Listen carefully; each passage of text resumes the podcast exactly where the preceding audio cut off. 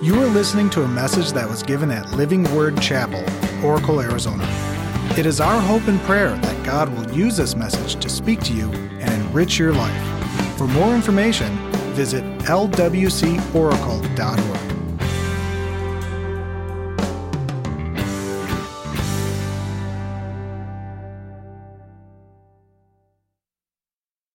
you know, felt that at that time it wasn't time for me to actually uh, bring this, this series.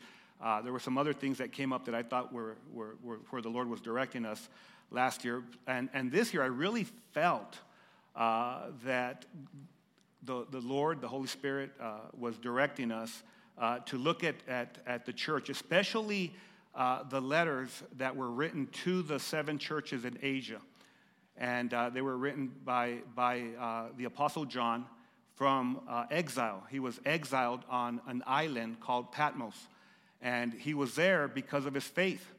Um, and so, we're, what we're going to do is we're going to look at, uh, at these letters in, in, in chapters uh, 2 and chapter 3 of Revelation. And, uh, and, and I want you to kind of grab a hold of some important things. First of all, it's the book of Revelation not revelations, okay? So it's a book of Revelation, and uh, these were actual churches. They were locations that, uh, that the Apostle John was given a mandate to write to. Uh, there was a church in Ephesus, uh, there was a church in Smyrna, in uh, uh, Pergamum, the other church. there was another church called Thyra, Tyra, Thyatira, and then Sardis Philadelphia, and Laodicea. And they all, needed, they, they all needed to be encouraged and they all needed to be directed or, or re-steered, or someone would say reprimanded for, for, for where they were, they were headed. They were facing immense persecution. They were going through many trials. Okay? And what this, what this, uh, the title of this book means, it means to unveil something okay? It means to uncover something. So we're going to see how the Lord is going to uncover uh, uh, what was happening in that church and what was going to be happening in the future of the church. Um, there's a lot of symbolism in the book of Revelation. A lot of people get really, really intimidated by it. There's a lot of imagery. So, what I want you to kind of hold on to, and you can write some of these things down, uh, is that it was not written to confuse anybody, but it was written to encourage and to bless uh, the first recipients, the, the people that received it at first, but also the followers of Jesus up to today. God wants to encourage you, He wants to strengthen you, He wants to bless you. And as you look at this, this, this book, this letter that, that, that uh, the, the Apostle John wrote, there are two extremes. On one extreme are the futurists, and they teach that everything's in the future. You can be a dispensationalist or, or you know, a, a historical pre-trib or whatever different view that you have, and you, you're looking into the future. You're looking for that millennium in the future. There's also the other, uh, it, it, could be another extreme where the pendulum swings, and, and those will be called the preterist and they hold on to this book belongs only to the past, only to this that first century church that they were writing to. But there's two passages that I want to look at in chapter one before we start out uh, in, in the writings to each church, which are very important to help us with context. And it's very important that we, when we're looking at, at, at, the biblical narrative, that we understand the, the context of what was going on. And, and here are the, the, the, the, the two passages that I want to look at. The first passage is the very beginning of the book, and it says this it says, The revelation of Jesus Christ, which God gave him to show his servants the things that must soon take place. That helps us to understand context, right? Because he was writing to the church at that time about things that were going to take place in their lifetime. Does that help you to understand context? And then he said this He made it known by sending his angel to his servant John. So the, the revelation comes from the Father through Jesus Christ to an angel to his servant John, who bore witness to the word of God and to the testimony of Jesus Christ, even to all that he saw. He was going to unveil, he was going to open this, this revelation to, to the Apostle John. And then it says in verse 3 Blessed is the one who reads aloud the words of this prophecy. Happy, encouraged, strengthened, help, you're blessed when you read these words aloud. That's what I'm going to do. I'm going to be reading the word aloud to you, and you guys should be leaving here blessed. And then he says, uh, and blessed are those who hear and who keep what is written in it, for the time is when? For the time is near. And we have to remember that every New Testament believer always believed that Jesus could come at any time. The greatest advice that I can give you is to know that Jesus Christ could come at any time. It was important to the churches in John's day, this book. Uh, they were dealing with Nero, they were dealing with Caligula, with all the, the, the, the, the, the Caesars, all the emperors of the Roman Empire. And they were, they were horrible persecutors. They were killing Christians. They were feeding them to lions. That's what they were, that's what they were writing into, that context right there. And not only did it speak to the church in John's day, but it also speaks to the church today. It gives us perspective. Today, there will be Christians that will die in some other country for their faith. Iranian Christians, those, those Christians that are, that are in, in, in, the Middle East that are, that are serving the Lord in some very heavily uh, uh, uh, Muslim or Islamic uh, uh, ruled countries, these Christians are, are getting their heads chopped off for their faith. So when someone says there's no persecution, we, we haven't faced persecution, you're not you're in a place where there's persecution. It's all over the place. And it gives us perspective to understand that this is a very relative book to us. But this book also divides Christians. And it's never, it was never written or intended to divide Christians to say, well, I have this position, or I have this position, or I have this position. There are four major positions of the book of Revelation, especially the millennium. And every one of those positions comes from some very, very good scholars in Christendom. I'm not here to argue from a position, I'm here to say that Jesus is coming back and we need to be ready. No one knows the day nor the hour of Jesus' return, and the worst thing that we can do is try to predict Jesus' return or even to listen to someone that is doing so. If you hear that come out of my mouth, you need to really, really discern that because Jesus said, No one knows the day nor the hour. And then the Apostle Paul said, No one knows the day nor the hour. He will come like a thief in the night.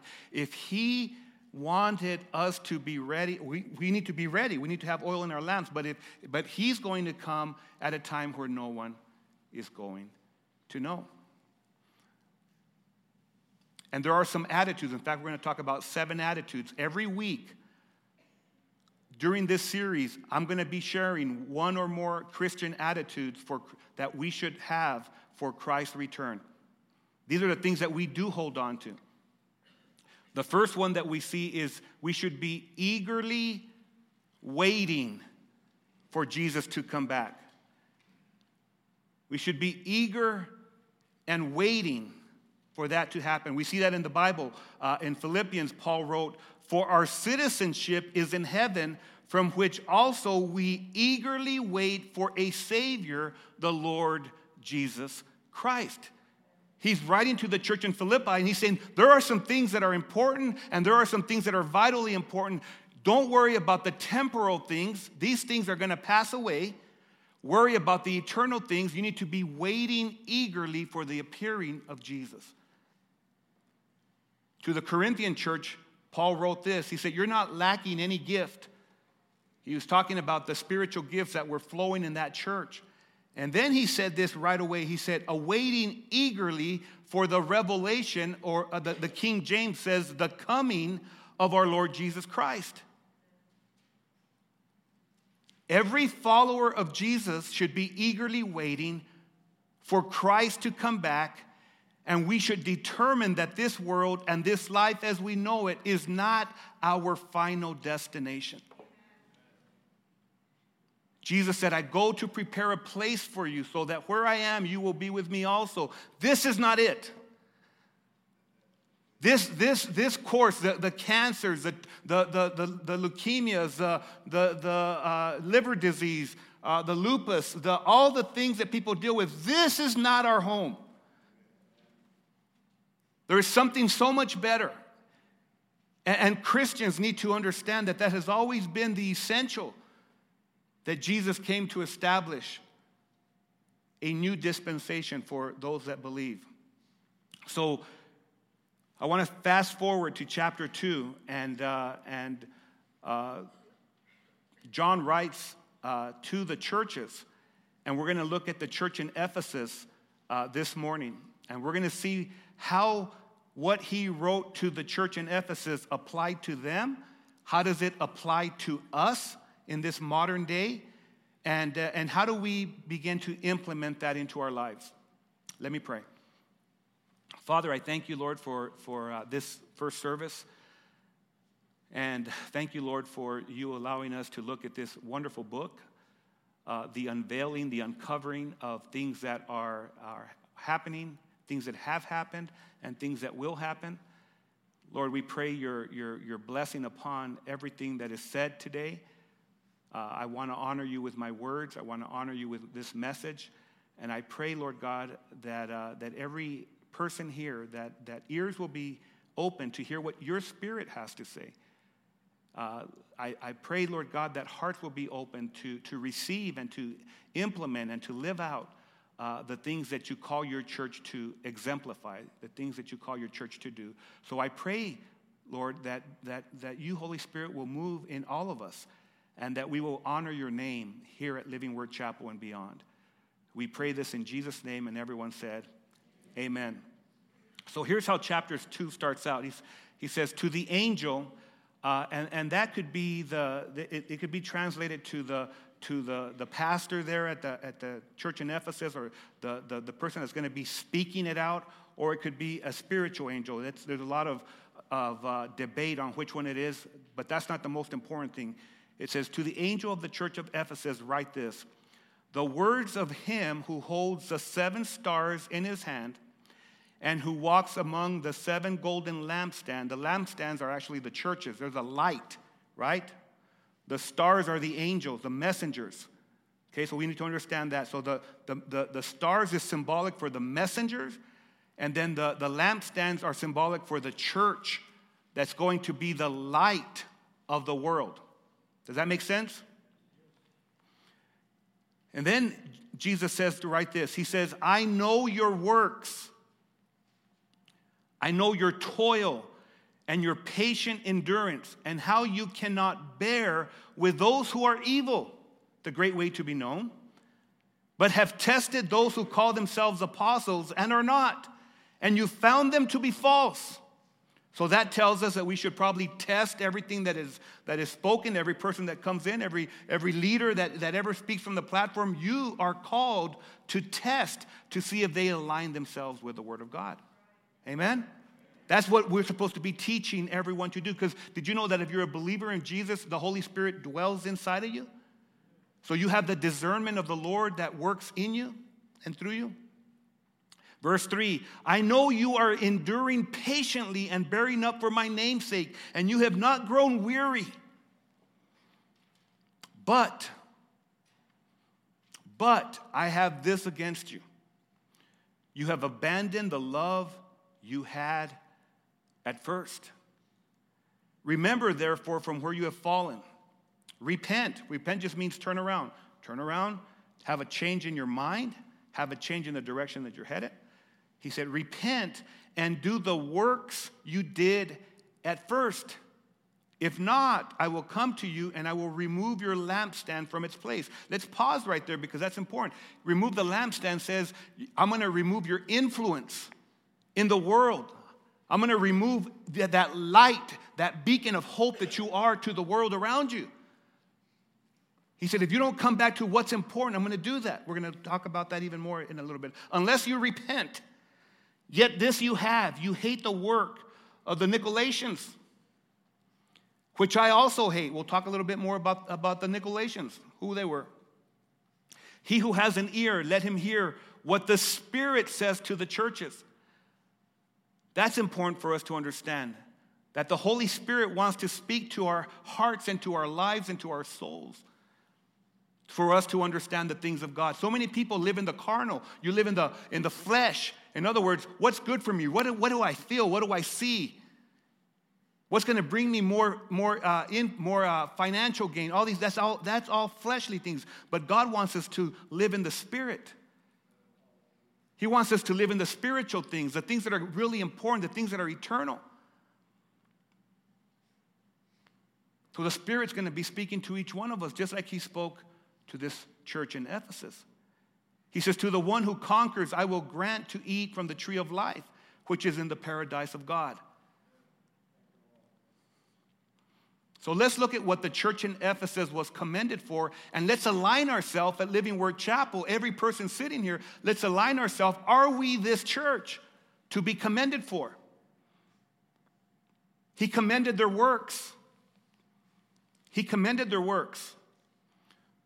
One of the things that we can never lose sight of is that God never loses sight of what we do. God looks in the hidden places.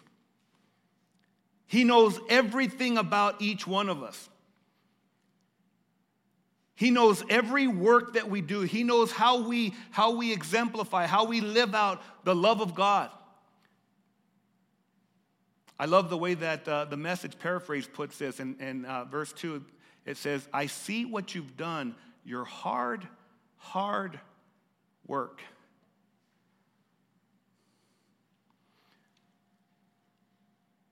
You know, and, and God's not looking to, to see your work so that you can be saved.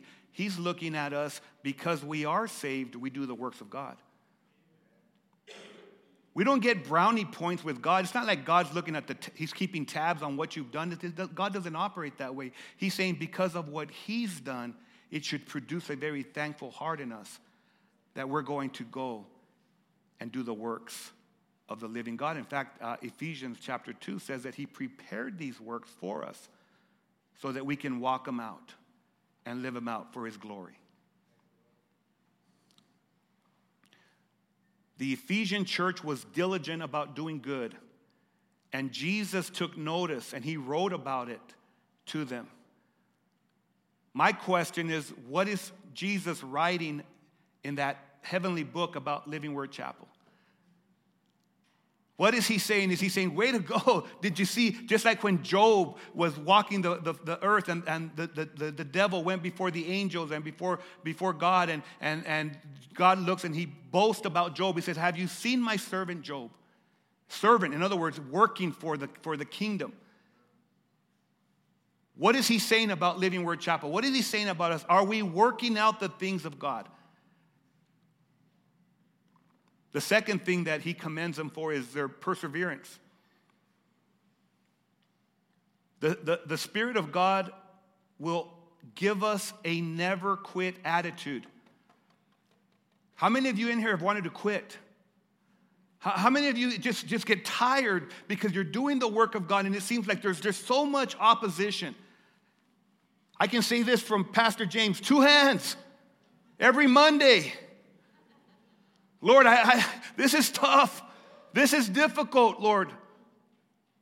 I don't say, you know, that woman, that wife that you gave me, you know, I'll say that like four times a year, but sometimes on Mondays I'll say, uh, those people that you gave us, Lord.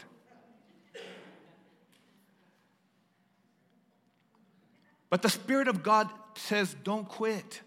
Don't quit. I, I love again how the message puts it. It says, I see your refusal to quit. I know your persistence, your, your courage in my cause, that you never wear out. You keep on going. The Holy Spirit is like the energizer rabbit. He gives us that ability to keep going and going and going and going and going. God never takes from us, God always pours into us. I don't know what you're facing, I don't know what you're going through, but you need to know this that with God, you can make it. With God, you can overcome. With the power of the Lord, you can continue to do the works of the Lord. Paul, in writing to the Galatians, he put it like this Let us not grow weary of doing good, because in due season we will reap if we do not give up. Don't tire of giving uh, of doing the things that God called you to do. Keep doing it because in due time you are going to reap the harvest of righteousness. You're going to reap the blessings of God. You will reap God saying, Well done, good and faithful servant. You know, we did a, we did a service yesterday for Lloyd Bradshaw.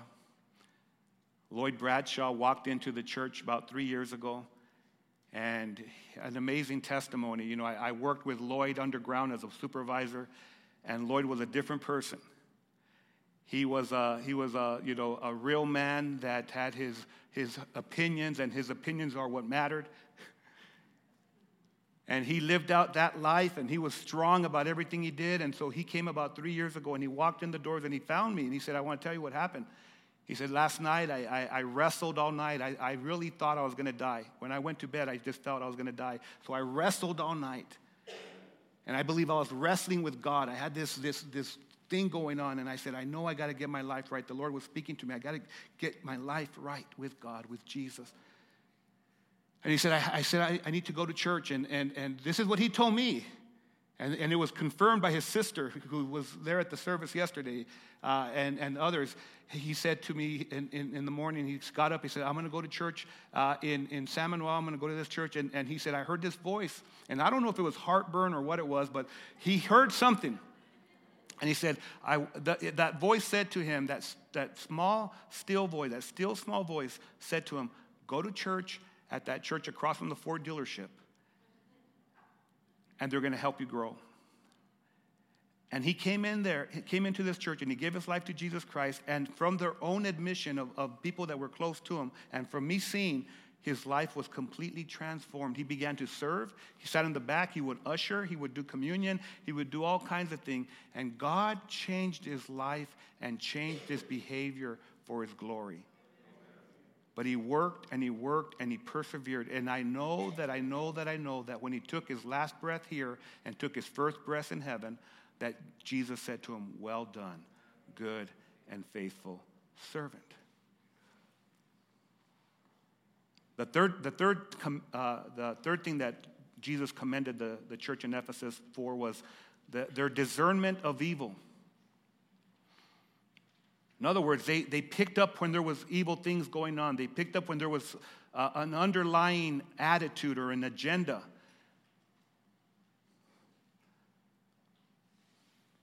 Notice the verbiage. The evil that Jesus wrote to the Ephesian church was in the church. This is important because so many Christians are always talking about people outside of the church. It's not our job to judge the world. It's not our job to say, I can't believe they're doing that. They're in the world. I did that in the world. He said this. He says he said uh, uh, he, he wanted them to look at what is a cancer in the church that can make the body sick. What is here in the church that can make us uh, a, a, body that, that, that's, that's, that's not healthy? And I love the way that the message paraphrase puts it. It says, I know you can't stomach evil, it makes you sick. That you weed out apostolic pretenders. And we, it, we learned that in that day that there were those that said they were apostles and they twisted the gospel of grace. They added works or they added licentiousness where you wouldn't walk out the holiness of God. It was, it was a double edged sword, but it was wrong in either way.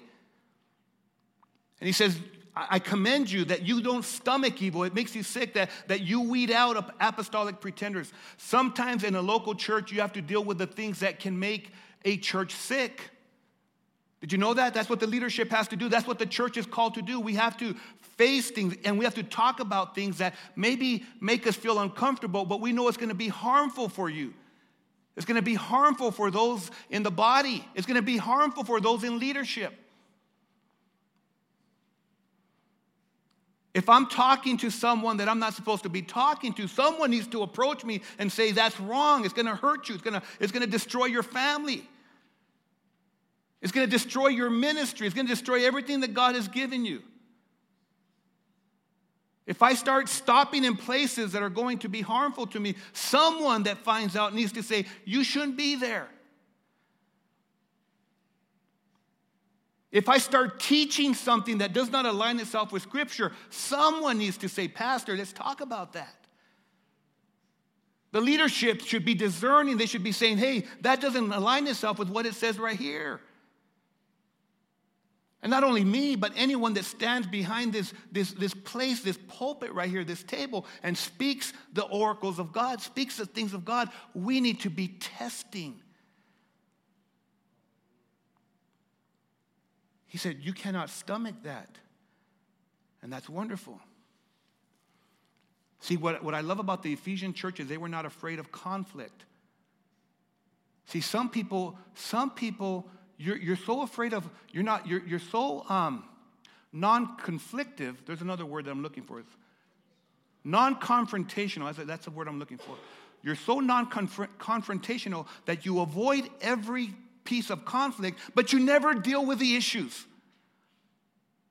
Husbands and wives, you never deal with the issues. With your kids, you never deal with the issues. You, you let them, now, grandparents are excluded from that. You need to know that. I, I'm not dealing with the issues. My kids are ne- my grandkids are never brats no matter what they do. You guys might say, man, they're brats. Those, man, they are. Have you seen what they do? They, they throw the balloon up and down over here in the church, uh, in the house of God. But the, but the reality is, is that there are things that we have to deal with in a church. There are things that we have to deal with, gossip, things like that that are going to be, they're poison. And people don't deal with, oh, it's okay. And, and have you ever gone to someone and you know you have to deal with something? I, I talked to someone yesterday. It's crazy. talked to someone yesterday. He was a supervisor underground, gave his life to Jesus. Praise the Lord for that. The long story behind that. But I was talking to him. He was a big boss, uh, superintendent of, of, production at, at Magma Copper. And um, he said, I, I, I, I went on, on the secular, when they shut the mine down, I bought some companies and I was, you know, I got several uh, uh, stores that I own. And he said, the first time that I met with uh, one of the persons that I had to uh, do some disciplinary action, he said, I went and I met, my wife said to me, because they were co owners, the wife said, Do you want me to deal with this situation? It's a lady, do you want me to deal with it? He said, No, I got it. So he went in there and he said, She started to cry.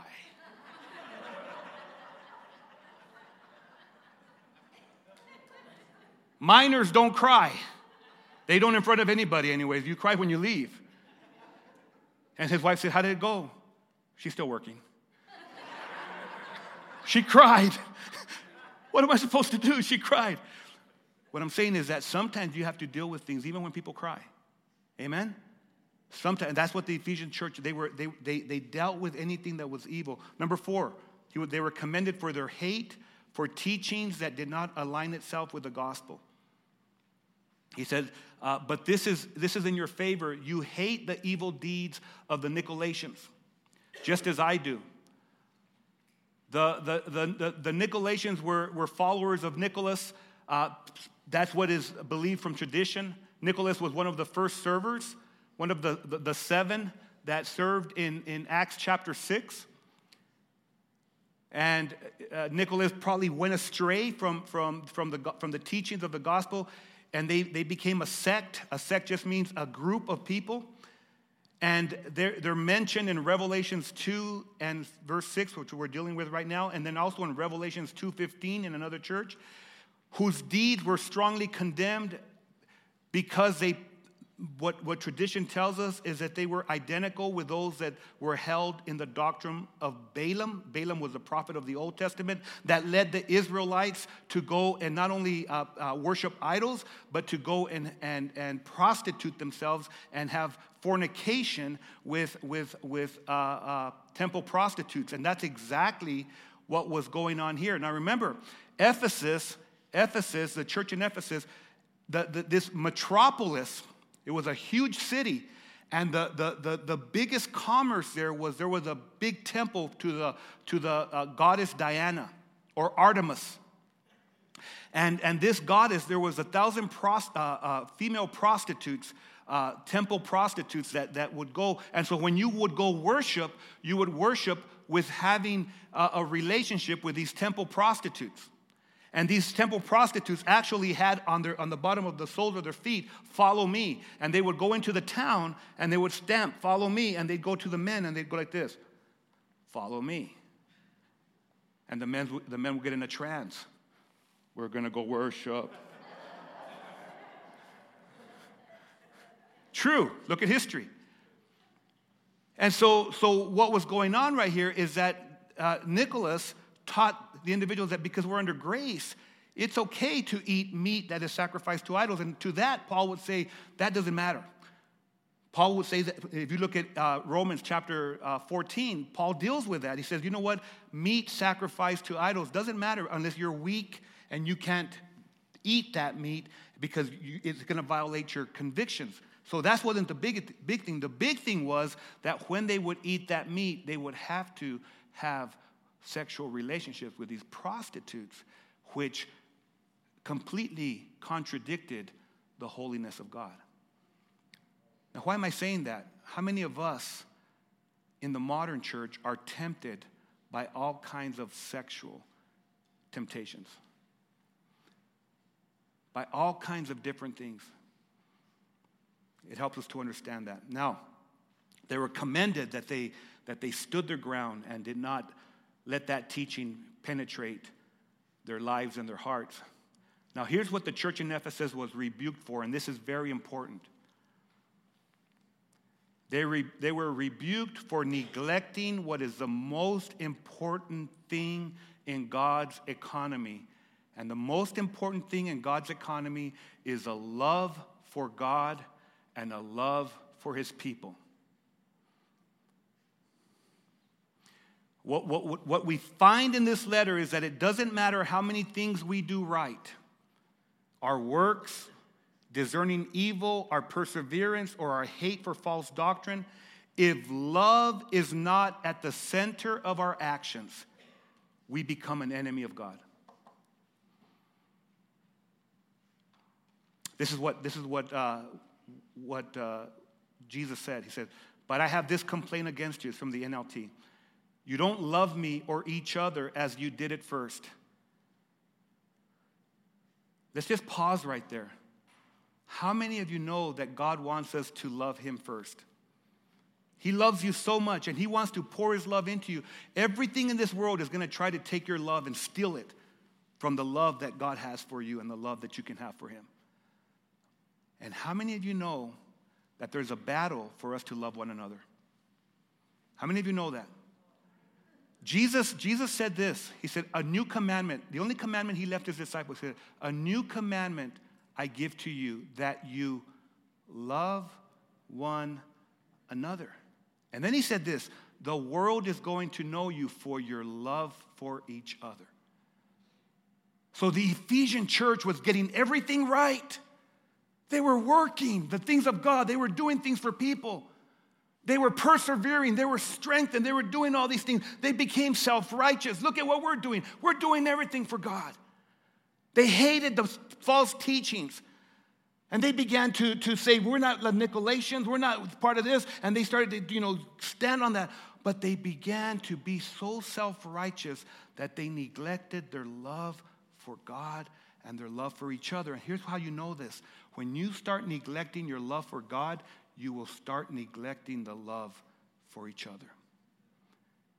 Every single time that the world will steal your love that you have for God, it will steal the love that we should have for each other. Because I'm going to tell you something. There are some people that you cannot love without the love of God.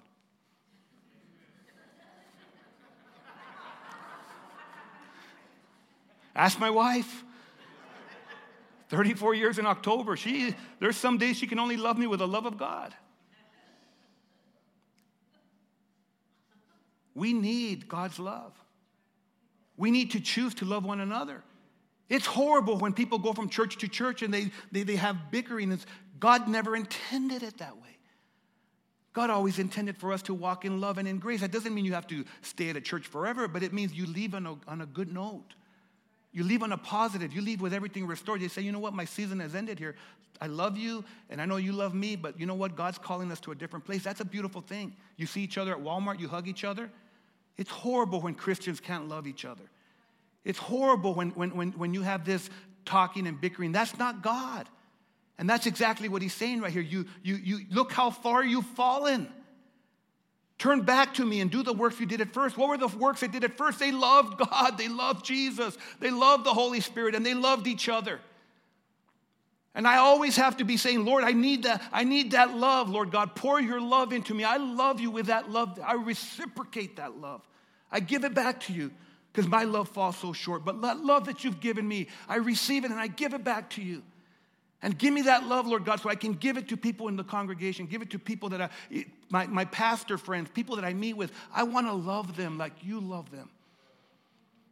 I want to love them with, with your grace. He says, Turn back to me and do the works you did at first. You, if you don't repent, I will come and I will remove your lampstand. That makes a lot of sense from its place among the churches. He's telling us, Living Word Chapel, he, just like he told the Ephesian church, I will take the light away from you that's supposed to show the world that there is a God. I will take that light from you if you don't love one another. If you don't love me with the love that I've given you. You see, God never asked us to do something that He doesn't do first. He loves you with an unfailing love, and that love He gives to us, that love that sent His Son to the cross, is that same love that He wants returned to us, to Him. You know, uh, I'm going to say something. Don't get mad at me. So many times, Christians want to want to raise the banner of righteousness and point our fingers at others around us. And we lose sight of what matters most to God love. Can we talk about the Super Bowl? Can we talk about the halftime show? Huh? You know, how, how, how many how many of you, um, and I have to be real careful here, I'm treading on some very, very, very, very tr- fine water right here. How many of you were upset because of the dancing? Well, let me, okay, praise the Lord. Can I tell you something? I missed it. I, I'm, I'm trying to find it. My wife said, You don't need to watch it. I was making salsa. True story. I was making salsa, and she was like, Man, I, I can't believe they're moving like that. I'm saying, What? What are they doing? Right? And, and, and, so we, we, we, we get upset at what the world does. We, we, we, as Christians, we get upset at what the world does. What are, we, what are we thinking? What are we thinking? That's the world. That's where we came from. But God loved us and He saved us and He sanctified us by His grace. And so we, we get this hatred. I can't believe they're doing what they're doing. Can I tell you why they're doing what they're doing? They're doing it because they don't know any better. They don't have the Holy Spirit. They don't have the grace of Jesus. Now, if we put a pole here at the, in the church, we put a pole right here and we have someone dancing, all the men will move up. right? And I know what you'll do. You'll say, Oh, I can't believe it. I can't believe they did that. I'm not, I'm not even going to look. You know, it's so funny to me because I see this Christian leader and they say, I cannot believe that they did that. You know, they did this, they did this. So they watched the whole thing. I don't even know what happened. I, I'm trying to find it on YouTube. What did I miss? And I'm being funny. I'm being funny and it's facetious. And hear me now, I'm being, I'm being funny about it because here's what I want you to grab a hold of. Where's love? Where's our love as Christians? How do we teach our kids? How do, our, how do we teach our kids that love is the premise of everything we do? If, if, if it's judgment all the time, if it's always finding something wrong, can I tell you, you turn more people off than you'll ever bring to Jesus Christ. I worked underground for years, and people cussed in front of me all the time, and I never told them to stop cussing. Can I tell you why? Because people that are not believers, they cuss. And I'm not their, I'm not their patrol. Jesus is my patrol. And after a while, they would say, I'm sorry for saying that. I'm sorry for saying that. I say, Bro, I'm, I'm just a person. And can I tell you that the majority of those people have come to Jesus? Beloved, we need to have love as the premise of everything that we do. In the church and outside of the church. I'm going to end with this scripture. Paul writing to the Ephesians, I mean, I'm sorry, to the Corinthians, this is important. A lot of times they use this in, in the weddings and they talk about love. And this is this, Paul was writing to the church in Corinth and he's saying, you know what, you guys have these gifts and you know, you speak in tongues and you speak in tongues, they don't even understand what you're saying. Outsiders are coming in, they're, they're thinking you're crazy. And, and you're doing all these things, which, you know, the gifts are very important and I love every gift. I speak in tongues. You'll never hear me speaking in tongues in a service because unless the Lord speaks and he has an interpretation, because you're not going to understand what I'm saying. It tells us very plainly in, in chapter 14 of 1 Corinthians. And he says this he says this if I could speak all the languages of earth and of angels, but don't love others, I would only be a noisy gong or a clanging cymbal. If I had the gift of prophecy and if I understood all of God's secret plans and possessed all knowledge, and if I had such faith that I could move mountains but didn't love others, I would be nothing. If I gave everything I have to the poor and even sacrificed my body and could boast about it, but if I don't love others, I would have gained nothing. Now, they say this at weddings, but it's not even pertaining to husband and wife. He's talking about the church. He says, Love is patient and kind. Love is not jealous or boastful or proud or rude. It does not demand its own way. It is not irritable and it keeps no record of being wronged. It does not rejoice about injustice, but rejoices whenever the truth wins out.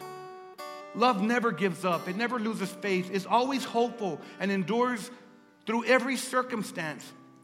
Prophecy and speaking in an unknown language or glossolalia, which is tongues, and special knowledge will become useless, but love will last forever. That's who God is. And God wants to fill us with His love, and He wants for our church to be known for love. He wants us to be known for a love that's a banner. That we love people no matter where they're coming from, no matter you know what they've done. I'll never forget, Sean and I ministered to this young lady that used to dance on a pole. She gave her life to Jesus. We didn't look at her any differently because God didn't look at her any differently. And God changed her life forever. And I'll never forget being able to do her wedding because God sanctified her and changed her life for the glory Jesus is writing a letter and it says, Dear church, wake up, wake up, and let love be your badge. If you're in here and you feel guilty, that's not God.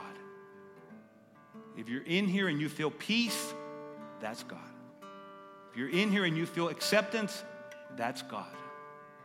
If you're in here and you sense forgiveness, that's Jesus. Amen? Let's pray. Heavenly Father, thank you for loving me. Thank you for loving your church. Lord, as we've learned today, you've called us to be both recipients and givers of this amazing love. So today we make the choice to live out what matters most to you. And what matters most to you is for us to love you and to love people, especially your people, Lord.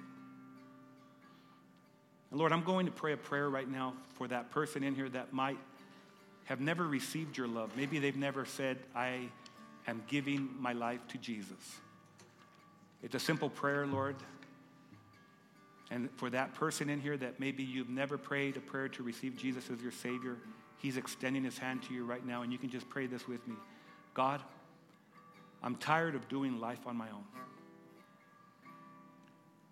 Today, I accept and I confess my need for a Savior, and that Savior is Jesus Christ.